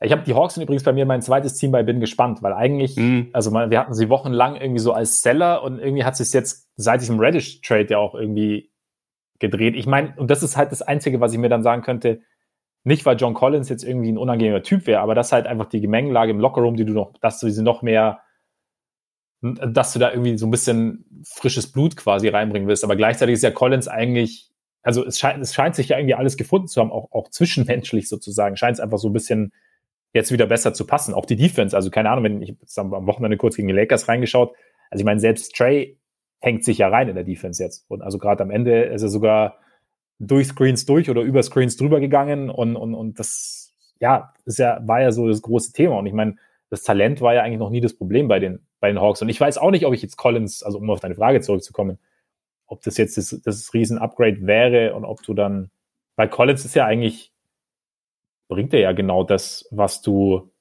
was du von einem Spieler auf seiner Position willst. Und dann, und das Ding ist ja, wenn das Einzige, was Collins mehr will, ist vielleicht Touches, aber anscheinend will das Grant ja auch. Ja, also, und also der, was halt irgendwie hinzukommt, Collins hat ja seinen Vertrag schon unterschrieben und der ist, also das ist zwar viel Geld, aber das ist moderat für das, was er dir bringt. Ja, stimmt. Während halt Grant ein Fragezeichen ja. ist mit der mit der vertraglichen ja. Situation. Deswegen, ich habe das Gerücht nicht verstanden, aber also momentan glaube ich eigentlich eh eher, dass die Hawks halt sehen, okay, unsere Gesundheit ist jetzt langsam besser, also wir sind jetzt irgendwie gefühlt auch das erste Mal in dieser Saison einigermaßen komplett, zumindest zumindest fast und äh, es läuft def- defensiv besser mit mit mit Hunter jetzt wieder, auch mit Okongwu, der über die letzten Wochen sich echt irgendwie sehr sehr positiv entwickelt. Ja. Wir gewinnen wieder ein paar Spiele. Wir reißen das jetzt erstmal nicht ein. Also vor ein paar Wochen klang das zwar anders, aber mich wird's, also ich ich fänd's auch falsch, weil ich finde nach wie vor, dass das eigentlich ein guter Kader ist. Ich glaube, es hat ihnen nicht geschadet, äh, den Kollegen Rettich abzugeben, aber ansonsten ich ich ich weiß nicht, ob das ein Seller sein sollte. Ich habe sie halt nur mal auf äh, aufgeschrieben ja. bei mir, weil ich dachte, wir sprechen mal kurz drüber, weil ich diese, diese Frage stellen wollte.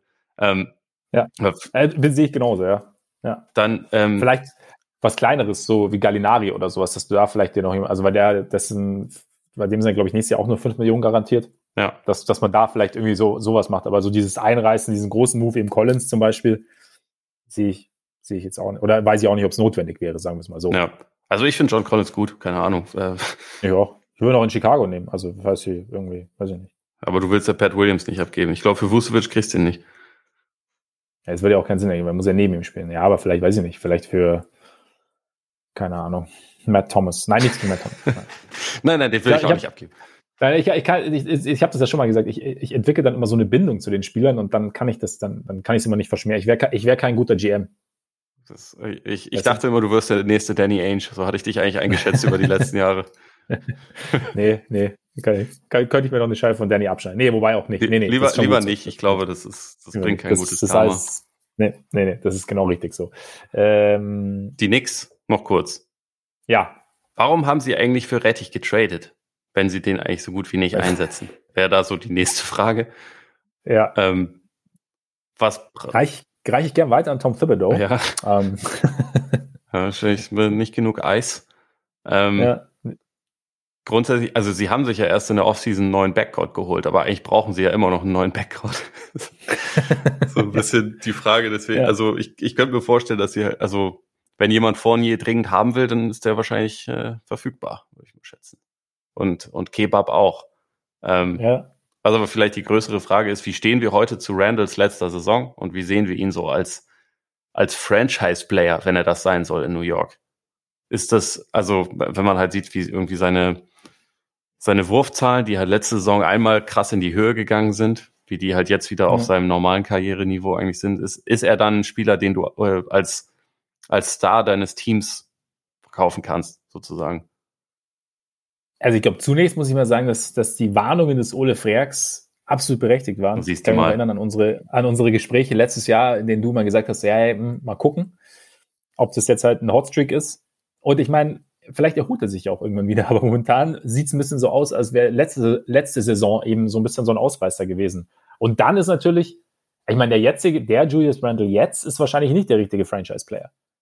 Also, weil er bringt dir ja nicht, nicht diese Verlässlichkeit, die du von einem Franchise-Player haben willst. Also, sowohl was jetzt von Nacht zu Nacht angeht, als auch was jetzt das, ja, den, den Wurf angeht und das Scoring angeht. Und das, das, ja, dann ist es schwierig, wenn du ihn, wenn du ihn so bezahlst oder bezahlt hast, aber kommt er wieder raus? Keine Ahnung.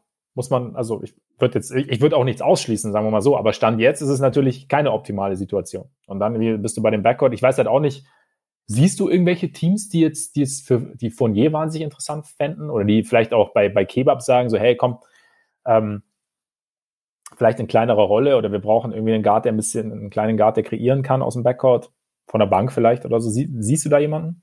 Ja, äh, die Lakers.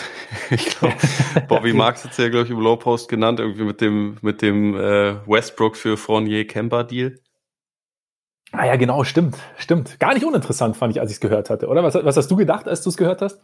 Naja, ich dachte mir schon, okay, es ist E S P N, deswegen müssen sie die Lakers irgendwie reinbringen und noch eine Option ja. für sie reinbringen, ja. die irgendwie da ist. Ich weiß, ich weiß nicht, ob sie wirklich da ist, weil so dieser, eigentlich hat man die Knicks über die Jahre ja immer mit solchen Riesennamen in Verbindung gebracht, weil man dachte, okay, die Knicks können sich irgendwie selbst nicht, also die stehen sich halt selbst im Weg, die, äh, die werden immer sofort ungeduldig, schauen immer auf den größten Namen und so. Ich weiß nicht, ob das mit dem neuen Front Office, was sie haben, noch, noch aktuell ist.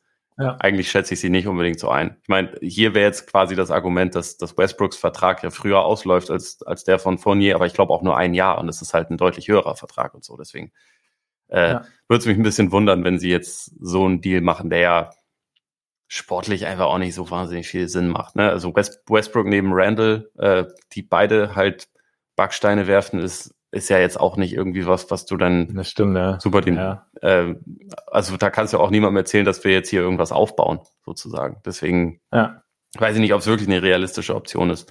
Ähm, da, das Gute bei diesen Verträgen, die die Knicks jetzt auch ausgehändigt haben, ist ja, dass meistens das letzte Jahr nicht garantiert ist. Deswegen, sie kommen da ja relativ bald wieder raus. Ich glaube einfach nur nicht, dass sie, dass sie da jetzt sofort wieder rauskommen. Deswegen glaube ich auch, dass man in dieser Saison nicht mehr unbedingt Wunderdinge von, von New York erwarten sollte. Das sehe ich jetzt tatsächlich eh nicht, weil sie auch schon ein bisschen hin und her probiert haben während der Saison. so. Ne? Also ja. Und sie sind nur ein halbes Spiel hinter Atlanta für, für Platz zehn im Play-In, aber ich sehe alle zehn Teams, die vor ihnen sind, halt echt besser als, mhm. als New York. Und deswegen äh, kann ich mir vorstellen, dass es halt eher Richtung, äh, Richtung Lottery gehen wird. Aber ich meine, wer weiß, man, man hat ja, da sind ja genug Teams mit Schwankungen, äh, Boston, Atlanta sind wahrscheinlich die, die, die schlimmsten äh, Verbrecher, was das angeht. Aber eigentlich, wie gesagt, sehe ich die Knicks einfach nicht so stark. Ich fände es aber, also äh, um es auch nochmal aus, aus der anderen Perspektive zu sehen, ich äh, hoffe, dass sie halt nicht irgendwie auf die Idee kommen, jetzt ähm, Barrett oder Toppin oder Quigley abzugeben, sondern dass man halt eher dann vielleicht sagt, okay. Das ist der Kern ist. Bitte? Dass das der Kern ist quasi. Ja, oder drei. Dass das zumindest Leute sind, die man, die man weiter ausprobieren sollte und denen mhm. man halt dann zum Beispiel mehr, mehr von der Spielzeit geben sollte, die jetzt aktuell vielleicht eher die, die etwas größeren Namen bekommen. Also für mich sind jetzt so von den, von den älteren Spielern, die sie haben, Randall kann man vielleicht ein bisschen ausklammern, aber ansonsten sind das ja jetzt nicht unbedingt die Leute, wo man sagen würde, die prägen jetzt die nächste große Knicks-Ära. Und bei, ja. bei Barrett könnte das halt vielleicht schon sein, ne? Also ich, ich finde den durchaus äh, nach wie vor ziemlich interessant. Lass mal noch vielleicht kurz äh, Wizards, weil da nach dem zehn drei Start ging es ja etwas nach hinten. Ja. Und da ist jetzt so ein bisschen die Frage, äh, Bradley Beal ist jetzt auch erstmal, habe ich gelesen, mit, mit Handgelenksverletzung raus und weiß noch nicht genau, wie lang. Könnte sich auch ein bisschen ziehen und sein Vertrag läuft jetzt aus. Ist jetzt, ist jetzt der Punkt erreicht, an dem du sagst, an dem die Wizards jetzt vielleicht doch sagen, und auch vielleicht Beal, okay, in unser beider Interesse, lass mal was Neues versuchen. Oder siehst du siehst du noch nicht und, und man, man versucht zum Beispiel eher vielleicht bei Dinwiddie was zu machen, der noch nicht so richtig anzukommen, äh, angekommen zu sein scheint. Oder vielleicht noch Kyle Kuzma. Ist Kyle Kuzma, kurze Zwischenfrage, Borderline drei D Wing eigentlich, wie man es gern hätte? Ich meine, gut, er trifft dieses Jahr nur dreiunddreißig Prozent von draußen. Aber hat er das Potenzial dazu eigentlich? Weil seine Defense ist ja doch deutlich be- verbessert. Ja, auf jeden Fall. Also Kuzma ist mittlerweile ein klar positiver Spieler und das ist witzigerweise zu einem relativ großen Anteil äh, dem geschuldet, was er hinten macht. Das hätte ich vor ein paar Jahren echt nicht, ja. nicht für möglich gehalten, aber äh, kann man auf jeden Fall so sehen. Ähm, wegen Beal, ich finde ja irgendwie, dass wir über die letzten Jahre echt viel, viel Hirnschmalz auf ihn äh, verwendet haben und irgendwie also momentan ist das irgendwie schwierig. Ich, ich fände es jetzt eigentlich schon sinnvoller, wenn er ein anderes Team irgendwie hat. Also vor allem auch am besten eins, wo er halt eher, eher vielleicht die Nummer zwei ist. Ähm, nicht zwingend der, der Anführer des Teams, sondern sich halt irgendwie auf, auf Scoring konzentrieren kann, auch ein bisschen Playmaking. Also auch in dieser Saison, die ist ja individuell eigentlich nicht besonders gut. Also seine Quoten sind überall runter, aber so als Passer habe ich schon den Eindruck, dass er sich da auch immer noch positiv entwickelt. Und ich finde ihn schon als Spieler nach wie vor gut, aber das, also ob die Wizards jetzt mit dem, was sie haben, in einer Situation, wo man im Sommer dann begeistert wäre, ihm einen, einen Supermax-Vertrag irgendwie zu geben, weiß ich mhm. auch nicht. Also letztendlich ist das ja, um nochmal Portland ins Spiel zu bringen, im Prinzip machst du das ja mit einem schlechteren Lillard, äh, bindest du dir da ja einfach was, was äh, an dich und hast dann einfach, äh. also nimmst dir halt Spielraum. Er ist jetzt achtundzwanzig, ich glaube im Sommer ist er dann neunundzwanzig, wenn er den Deal unterschreibt. Das ist ja noch keineswegs alt, aber da zu sagen, wir wir hauen da jetzt den Supermax raus und wir vertrauen darauf, dass äh, du uns ins gelobte Land führst. So, warum denn? Ich meine, das hat die letzten Jahre, also nicht, dass es jetzt Bieses Schuld war, dass die letzten Jahre nicht funktioniert hat, also gab es diverse Faktoren, aber ja. ja, es ist eben die Frage, was du, also ob es jetzt, ja, super, generell, glaube ich, sollte man mit, mit äh, einem Supermax vorsichtig sein, wenn du sagst, wir wollen nachhaltig was aufbauen, vor allem, wenn du eben noch nicht an dem Punkt bist oder an einem gewissen Punkt bist, glaube ich, an dem du sagst, okay, uns, uns fehlt nicht mehr viel oder so. Aber ja, ich finde, also den, den der, der Supermax, Supermax ist ja okay. Also Giannis die, zum Beispiel, ne? Ja, der Supermax ist okay, wenn es ja, die vier, genau. fünf besten Spieler der Liga bekommen. Also, weil ja. die, die rechtfertigen ja. das. Beal ist aber halt eher ja. in der Top zwanzig. Und da ja. dann Supermax rauszuhauen, ist halt, ja, also fände ich jetzt, fände ich jetzt irgendwie eher schwierig auch. Ja, vor allem, wenn du noch so viel außenrum brauchst. Also, weißt du, wenn du, wenn einfach das Gerüst noch nicht wirklich steht, gefühlt. Also, wenn du jetzt diese Saison merkst, okay, irgendwie da, mh. Also sie haben ja recht viele Spieler, ne? Also ich glaube, Gafford ist jetzt auch vor kurzem aus der Rotation gefallen, aber irgendwie gefühlt ist es halt, sind halt noch viele Schritte zu gehen und wenn du dann halt diesen Supermax drin hast, der dir halt einen, einen riesen Teil deines Caps verbaut, dann ist es natürlich schwieriger, da irgendwie zu jonglieren und das zu holen, die Spieler zu holen, die du wirklich brauchst, um alles zu maximieren. Aber schauen wir mal. Ich meine, Blazers hast du ja kurz angesprochen. Ich weiß nicht, das ist halt auch alles, also die Kandidaten, also alles gefühlt stehen viele zur Disposition mittlerweile, aber wir haben halt das Thema Interim-G M, haben wir auch schon drüber gesprochen, von daher weiß ich jetzt nicht, inwieweit wir da jetzt irgendwie Neues irgendwie finden. Vielleicht ganz kurz zu den Kings. Wer bleibt, wer geht? Also als, als anderes Team würde ich schon versuchen, Halliburton zu bekommen, glaube ich. Also das ist der, der spannendste Chip, den sie haben, aber also ich glaube auch, dass sie das selbst wissen, weil der ja.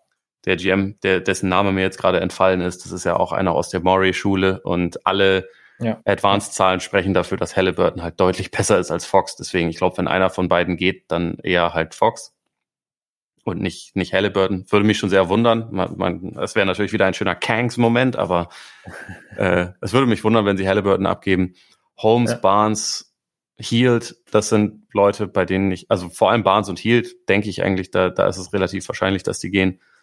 Ähm, bei Holmes und Fox ist halt so ein bisschen die Frage, ob äh, Sacramento denkt, wir müssen jetzt in dieser Saison auf Teufel komm raus noch das Play-In erreichen, weil dann, dann äh, musst du die wahrscheinlich im Zweifel eher behalten, aber wenn du versuchst, das ein bisschen nachhaltiger anzugehen, dann sagst du vielleicht, okay, wir, äh, wir bauen das Team irgendwie ein bisschen, bisschen neu auf um, und dann ist, ist Fox vielleicht nicht der richtige Spieler dafür. Ja, irgendwie, ich habe halt eben das Gefühl, dass man versucht sich ja seit Jahren irgendwie so mit dem Kern, es ist immer wieder mal, es ist ein Rookie dazugekommen, also jetzt wie Halliburton zum Beispiel oder Mitchell ähm, oder Bagley, das hat natürlich nicht funktioniert, aber irgendwie, also der Kern, also also man kommt jetzt irgendwie nicht weiter und vielleicht wäre es dann halt echt mal ja in, interessant zu sagen, zum Beispiel Halliburton ist jetzt quasi unser Centerpiece oder unser der Spieler, um den rum wir jetzt mehr oder weniger aufbauen wollen, ob er dann dein Star ist am Ende, aber zumindest, ja, wir, wir würfeln die ganze Sache mal so ein bisschen durch oder, oder schütteln alles mal so ein bisschen durch und versuchen mal irgendwie neu aufzubauen und dann vielleicht neue Impulse reinzubekommen. Ja. Ja, ich bin, ich bin da auch gespannt. Du bist, du bist durch mit deiner Zeit, ne? Ich bin ein bisschen durch mit meiner Zeit. Ich weiß, ich wollte aber gerade sagen, falls du jetzt noch irgendwas hast, worüber du unbedingt, also wir können, wir können eine kurze Overtime können wir noch machen, falls du noch über, über irgendjemanden unbedingt sprechen wolltest oder irgendwie vielleicht auch extrem gute Ideen hast. So als, als großes Finale. Naja, kann so, auch sein. Weil das ja jetzt irgendwie ein paar Mal aufkam. Wie stehst du zu Westbrook für Wall, äh, wenn dabei noch ein, ein Pick abgegeben wird? Weil das ja Von so der, dieses äh, Gerücht ist, was Mark Stein in die, in die Welt gesetzt hat. Ja. Äh, warte mal, die, sagen wir mal ganz kurz, die Verträge, gleiche Laufzeit oder ist es Oder ändert einer früher? Äh, soweit ich weiß, sind die identisch. Sind identisch. Ja, boah. schwierig. Ich glaube, ich würde es nicht machen. Also aus Lakers Sicht tatsächlich. Ich glaube, ich würde es nicht machen, weil was, was bekommst du jetzt noch von John Wall, der jetzt irgendwie die ganze Saison aussetzt? Aussetzt, nicht aussitzt. Und was, wie viel mehr, also wie viel mehr kann er dir geben als Westbrook? Kann er dir überhaupt mehr geben als Westbrook? Also von daher, ich glaube, ich, ich glaube nicht. Du? Nee, ich glaube ich auch nicht. Also ich würde mir auch nicht den einzigen, den einzigen Pick, den ich momentan bewegen kann, äh, würde ich nicht dafür ja. opfern, um, um dieses Experiment zu beenden. Da würde ich, da würde ich eher Westbrook auf die Bank setzen, aber äh, ist alles ein bisschen kompliziert. ähm, aber nee, ich, ich, ich würde den Deal auch nicht machen. Also auch, weil dieses Argument von wegen Wall passt dann viel besser, weil der, der kann ja besser werfen. Also er kann, glaube ich, ein bisschen besser werfen, aber halt viel besser auch nicht. So, das ist jetzt auch nicht so, dass ja, er dann da reinkommt oder auf einmal der, der perfekte Fit ist, abgesehen davon, dass wir ihn, wie du schon gesagt hast, seit einer ganzen Weile nicht mehr haben spielen sehen. Ja, also und von daher, ja, also ich, ich glaube, es, es wäre jetzt, es wäre halt eigentlich eher so ein bisschen so ein Verzweiflungsmove von mir, okay, das funktioniert gar nicht, vielleicht bringt uns das andere ja so ein bisschen was. Und ich meine, es, es könnte natürlich sein, also ich würde es jetzt gar nicht ausschließen, dass es vielleicht ein bisschen besser ausschaut, aber wie viel besser, ich weiß nicht, also wie viel, ich sehe jetzt auch nicht das Riesenpotenzial, wie du sagst, also er passt ja, ist jetzt, ist jetzt nicht, dass du dir, ähm, weiß nicht, Lillard reinholst oder so, vom, vom Spielerprofil her auch, sondern ja. das ist halt eben eigentlich auch eher so ein, so ein, ja, Slashing-Point Guard. Von daher. Genau, nee, genau glaub, das, was du in dem Team brauchst. Egal. Genau. Die Lakers sind, sind egal. Ähm, die Lakers, ja. Dann, ja, ich meine, wir haben jetzt natürlich über ein paar Teams nicht so ausführlich gesprochen, aber das kommt dann halt wann anders. Wenn, wenn sich die, wenn sich die Deals äh, ergeben haben, vielleicht. Genau. Ja, eben, und ich meine, so bei den Pacers und sowas, also die sind ja immer wieder Thema, deren Spieler, die irgendwie zur Disposition stehen. Ja. Oder, genau. Und auch über Simmons haben wir schon relativ ja. viel gesprochen. Und auch über, genau, genau, das immer wieder, immer wieder. Also ich bei Magic habe ich gedacht, vielleicht irgendwie Gary Harris oder Terrence Ross, dass die vielleicht noch interessant sein könnten. Ja. So als jetzt nicht ganz so häufig genannte Namen für andere Teams. Ein bisschen, die, bisschen Defense und, und der eine bisschen Scoring vom, vom Flügel. Also vielleicht ist da irgendwas interessant. Ein bisschen kleinerer Move, aber mal schauen. Ich bin, äh, ich bin sehr gespannt. Ich bin auch gespannt natürlich, ob die Bulls was machen. Ob sie, also vielleicht einen kleineren Move gibt, den großen, mit dem großen rechne ich auch nicht, aber. Ja, ja, mal gucken, ob bis zur, bis zur Folge nächste Woche schon irgendwas passiert ist. Das, das wäre sehr gut. Sonst natürlich fünfundzwanzig Minutes or less, ne? Schwöre. Wenn es jetzt ganz früh sein sollte und genau. Geil, sehr, sehr motiviertes Ende gerade. Und genau, ja, okay, absolut. Das war's. Die Trade ja, Deadline stark. Preview. Ja, äh, ja, Freunde, vielen Dank für eure Aufmerksamkeit. Schön, schön, dass ihr dabei wart. Ähm, für all diejenigen, die zum ersten Mal dabei waren und denken, unfassbar geil oder mindestens solide und gern öfter zuhören würden, ihr könnt uns gerne abonnieren. Das geht bei Apple Podcasts, das geht bei Spotify, bei Deezer, Amazon Music, Google Podcasts. Eigentlich überall, wo man Podcasts hören kann. Also schaut da gern vorbei. Folgt uns auch gerne bei Instagram, bei Twitter. Schreibt uns auch gern an und schaut mal bei Patreon vorbei. Wie gesagt, man munkelt, dass da was ne, in der Mache ist. Könnte interessant werden, vielleicht. Wir hoffen es. Und jetzt würde ich sagen, genießt euren Tag, euren Abend, euren Morgen und bis bald hoffentlich. Reingehauen. Reingehauen.